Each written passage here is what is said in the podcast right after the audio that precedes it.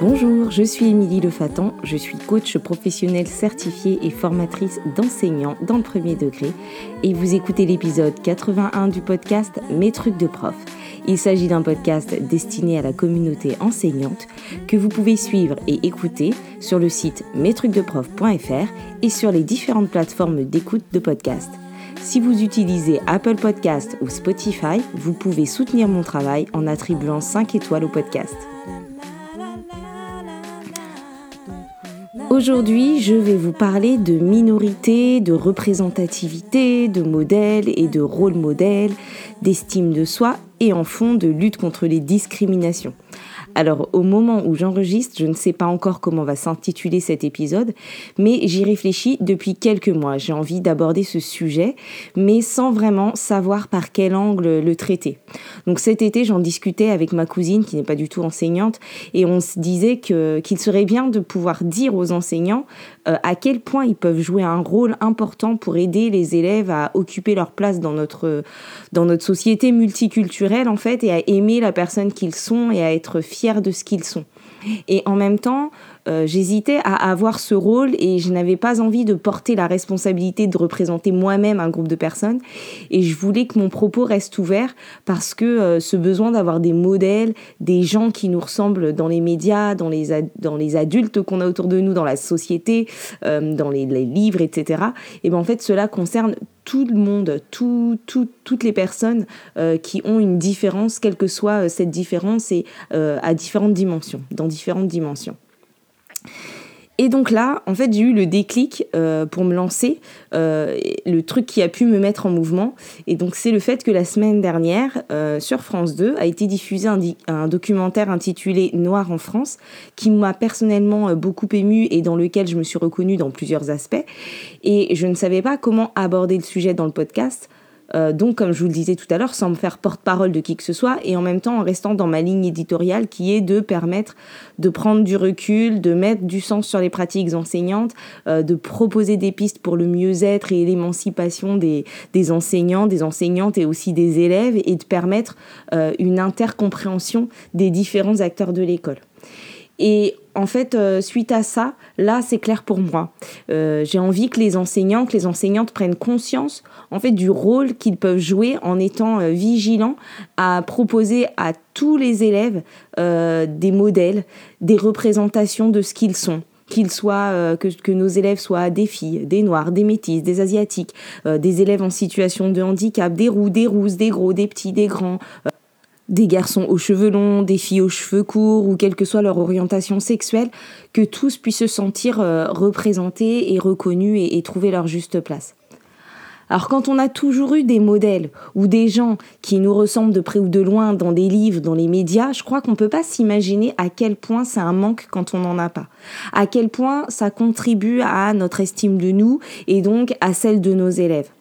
De quoi je parle? De quoi je parle quand je parle de représentativité, de rôle modèle, des, des gens qui nous ressemblent? Ben, En fait, je parle de se sentir exister, euh, d'avoir une place telle que nous sommes sans regretter de ne pas être comme les autres. Et j'espère que mon propos permettra de, euh, des prises de conscience à ce niveau-là euh, pour tout le monde. Alors, euh, je vous ai parlé de rôle modèle. En fait, le rôle modèle, c'est un concept qui a été inventé par un sociologue euh, qui s'appelle Robert King Merton. Et en fait, euh, il s'agit de des rôles modèles. Ce sont des personnes qui peuvent servir de référence pour d'autres. Donc, un, un rôle modèle, c'est une personnalité. Alors là, je cite Wikipédia. C'est une personnalité dont le comportement, l'exemple ou le succès est imité ou peut être imité par des tiers, notamment par des personnes plus jeunes. Fin de citation. Donc avoir des rôles modèles, ça a une influence sur les ambitions, ça a une influence sur l'estime. Et là, pour illustrer un peu tout ça, je vais vous raconter euh, un petit bout de ma vie. Déjà, il y a quelques semaines, euh, vous, avez peut-être vous en avez peut-être entendu parler, il y a un étudiant nigérian qui a fait le buzz euh, en proposant des, illustrations scientifiques, notamment de fœtus, en fait, à la peau noire. Et comme d'autres, ben moi, personnellement, j'étais déjà interloquée et émue parce que euh, c'était la première fois que je voyais de la diversité dans des schémas scientifiques. C'est la première fois que je voyais euh, euh, représenter de manière scientifique un fœtus noir, une femme enceinte noire, etc. Et, en fait, ça m'a fait penser que oui, moi j'ai pas eu de modèle comme ça, ce dont je vous parle aujourd'hui. Quand j'étais petite, à part dans les pubs Benetton, il n'y avait pas beaucoup de modèles noirs. Et je n'ai par exemple jamais rencontré de noirs dans la littérature dans toute ma scolarité. Autre exemple, euh, j'étais fan de Starmania et de comédie musicale quand j'étais petite. Ma mère m'avait emmené voir Starmania à Mogador dans les années 90 et, je rêvais de devenir chanteuse euh, comédienne dans, dans, dans des comédies musicales. Sauf qu'à un moment donné, je me suis dit que en fait, j'aurais jamais de premier rôle, que ça n'existait pas dans ma tête un premier rôle pour des filles ou des femmes noires. Et j'avais pas envie euh, d'avoir le rôle de la femme de ménage ou, ou, d'être à l'arrière-plan. Et donc je me suis euh, du coup euh, auto-censurée et j'ai arrêté d'avoir ce rêve-là parce que je me suis dit tout de suite que c'était pas possible. Euh, autre chose, je pensais par exemple que mes cheveux devaient forcément être lisses pour être beaux. Parce que les standards de beauté ne ressemblaient pas à ce à quoi je ressemblais, et euh, à l'école aussi, euh, euh, il n'y avait pas de modèle dans les livres, dans les, dans les exercices, il n'y avait pas de modèle qui me ressemblait. Et donc les critères pour être beau, c'était d'être autrement que comme j'étais. Donc, euh, je ne vais pas continuer la liste de mes exemples personnels parce que ça pourrait durer plusieurs épisodes, mais en tout cas, ce que j'avais envie de montrer, c'est que les élèves ont besoin de modèles, ont besoin de se reconnaître dans les personnages étudiés en histoire, en littérature, euh, dans les problèmes, dans les énoncés d'exercice, etc. Et, euh, et du coup, j'en avais conscience. Et quand j'ai commencé, je me souviens, c'était important pour moi, par exemple, de mettre dans les énoncés des exercices des prénoms d'élèves ou des prénoms qui ressemblent à ceux que portent mes élèves. Et je me souviens d'une fois où, euh, en résolution de problème, il y a une élève, Kenza, qui lève la main et me dit Mais euh, maîtresse, c'est toi qui mets ces prénoms-là dans les problèmes? Parce que normalement, dans les problèmes, on met des Paul ou on met des Sophie, mais là, maîtresse, tu nous as mis Mohamed. Elle me dit Mais pourquoi pas Mahmoud pendant que tu y es? Et, euh, et ça, c'est en 2008. Donc, finalement, est-ce que qu'est-ce que ça veut dire dans sa tête? C'est que certaines personnes n'auraient pas leur place en fait dans les livres scolaires, dans les exercices, dans les manuels, qu'il y a un certain type de prénom qui a sa place et les autres c'est du décalage. Et je sais bien que depuis 2008, euh, ben il y, a des choses qui changent, qu'il y a des manuels qui font des efforts, etc. Mais malgré tout, euh, même quand on rencontre des personnages noirs ou asiatiques ou arabes ou hispanophones, etc., dans la littérature ou dans les films, c'est souvent source de clichés. on va les trouver dans la savane ou dans un autre pays, enfin ailleurs en tout cas que là où nos élèves vivent, ou alors ils vont avoir un rôle qui est systématiquement dû à leur différence. Euh, c'est-à-dire que euh, dans l'histoire, ben, le noir va avoir quelque chose de spécifique par rapport au fait qu'il soit noir ou l'asiatique par rapport au fait qu'il soit asiatique, etc. Et en fait, on n'est pas obligé d'avoir euh, euh, des Asiatiques euh, qui mangent du riz avec des baguettes, ou des, Arabes en djellaba, ou des Noirs en boubou qui mangent du mafé. Enfin, franchement, j'extrapole à peine. Et, et, et, quand on réfléchit, en fait, et peut-être que vous allez en prendre conscience en écoutant, mais pour euh, des élèves issus de la diversité, on va, on va dire ça comme ça, et eh ben c'est souvent lors des projets euh, euh, voyage autour du monde que certains élèves trouvent les seules représentations d'eux-mêmes. Et en fait, dans des représentations qui sont très très loin de leur vie quotidienne et de leur vraie vie, parce qu'en réalité, ce qu'ils vivent au quotidien, ça ressemble pas à ce qu'on voit dans les voyages autour du monde. Donc voilà, après là, je, parle des, des origines, mais c'est pareil pour les femmes en fait. Euh, quand on réfléchit, euh, les femmes sont sous-représentées dans euh, les personnages historiques, dans euh, les, les, les héroïnes de, de, de, la littérature. Donc quand il y a des filles héroïnes ou des personnages femmes, ben, on peut se demander quels attributs ou quels caractères elles ont en fait. Je pense là euh, par exemple à, la mère de Petit Ours Brun ou à la vieille dame qui fait la galette dans Roule Galette qu'on étudie partout. toutes ces femmes qui sont représentées à l'intérieur ou en mère de famille qui ne travaille pas ou avec des attributs tournés vers, l'intérieur alors que les hommes, eux, vont plutôt avoir des, des, attributs tournés vers l'extérieur, vers l'aventure, etc. Bon, euh, voilà, bon, pour traiter de la lutte contre les clichés sexistes dans la littérature, je pense qu'il faudrait au moins un épisode en entier, mais euh, mon idée là, c'est d'illustrer euh, ce que tout ça, ça ancre inconsciemment dans les esprits et dans les esprits de nos élèves. Alors aujourd'hui, je me dis qu'il est peut-être temps, enfin qu'il est temps que chacun et que chacune réfléchisse ben, à ses supports, à ses exemples, à sa pratique et, et se demande est-ce que est-ce que je propose suffisamment de diversité ou de représentativité ou de rôle modèle pour mes élèves? Parce que finalement, à défaut de rôle modèle inspirant et motivant, ben les élèves ils vont ils iront trouver euh, des rôles modèles qui euh, ne les feront pas forcément avancer dans le bon sens. Enfin, je veux dire qu'ils ne seront pas forcément bénéfiques pour eux. Et parce que, ben, comme je vous l'ai dit, c'est parfois euh, euh, le fait de ne pas avoir de rôle modèle, c'est parfois euh, un frein à l'ambition, c'est parfois un frein à la motivation, un frein à l'estime de soi. Et, en fait, en réfléchissant à cette question, on est aussi dans l'incarnation des valeurs d'égalité, des valeurs de fraternité et aussi de liberté et de permettre, vraiment à chacun de vivre sa liberté, de, faire ce qu'il a envie de faire plus tard et de pouvoir s'identifier à des personnes qui leur ressemblent.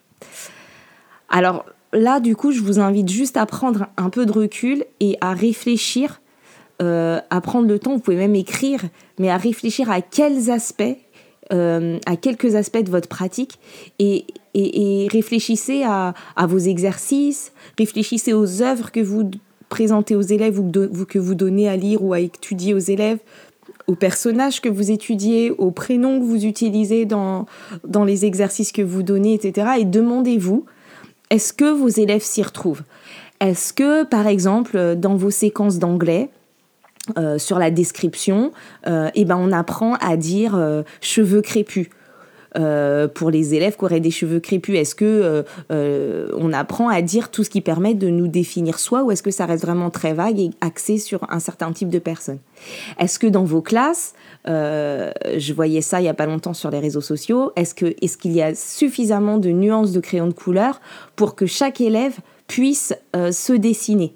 Moi, par exemple, pour reparler un peu de moi, euh, j'ai parfois dû, petite, j'ai parfois dû choisir entre soit me colorier en noir ou en marron, mais c'était trop foncé et donc je devais renoncer à avoir un visage, soit euh, ne pas avoir euh, la bonne couleur pour me représenter. Et finalement, eh ben, toute mon enfance, j'ai fini par ne dessiner que des gens beiges parce que c'était trop compliqué de pouvoir faire des gens marrons qui soient beaux et avec la bonne couleur, etc.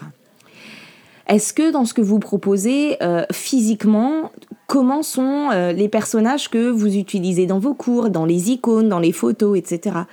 Est-ce qu'il y a des gens opulents? Est-ce qu'il y a des gens en situation de handicap? Est-ce qu'il y a euh, des roux, des rousses, des noirs, des asiatiques, etc.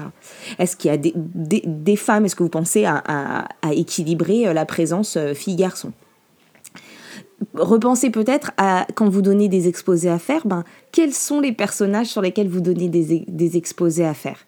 Et, repenser ça euh, euh, avec euh, cette, cette, focale sur la représentation de mes élèves, la représentativité de mes élèves dans, dans les personnages que je donne, ou alors la diversité.